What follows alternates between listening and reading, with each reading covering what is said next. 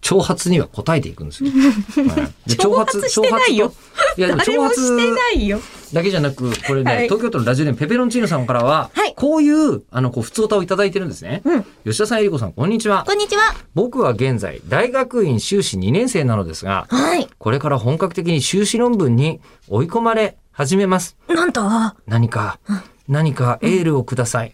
お願いします。えーつまり、チンコが立つような話をしてく ださいってことだったのつまり、どういう翻訳なのちょっと待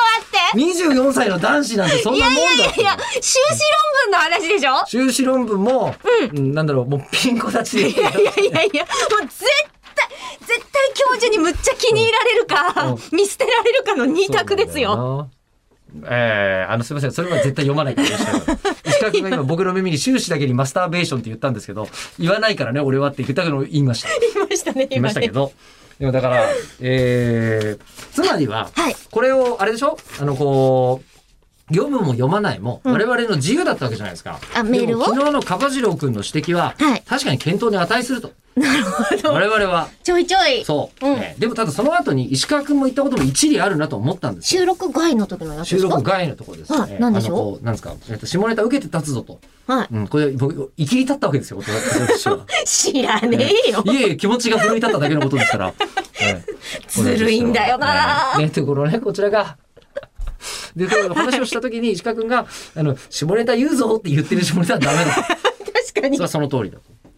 準備してから入ってしまうとダメですそれね。確かにそうだなと思うんで、はいだからじゃ下あネタやってやろうとそ下ネタは原稿に書いていいのかいけないのか問題っていうのは確かにあるなとあーいうことに気づいたのとあとえりこさんが同時なにるほどうんずるいって言ったことも全て、うん。あのこうなんか受け止めて重要な問題が今一個あったなと思いました。何ですかええ、あのえりこさんははい僕が生きり立つとか言うとずるいっていうわけじゃないですか。はい。ええ、そういうのそれを下ネタにできるっていうのは吉田さんの立ち位置だからですもん。その立ち位置の立つ字はどう考えればよろしいです か。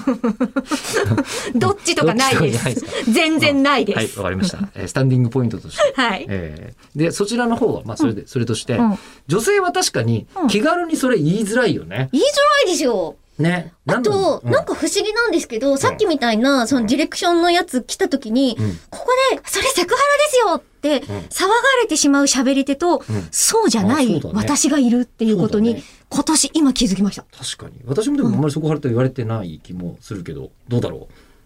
まあいいやでそれでね、はい何が言いたかったかというと、書いちゃダメな下ネタでしかも女性パーソナリティだったのに、うんえーある、えーまあいいや元谷由紀子の「オールナイトニッポン」で作家さんがあの第1回から最終回までどっかに必ず「順と濡れちゃう」って書いてあったんですけど一回も一回も読まなかったんですよ。当たり前そういう伝説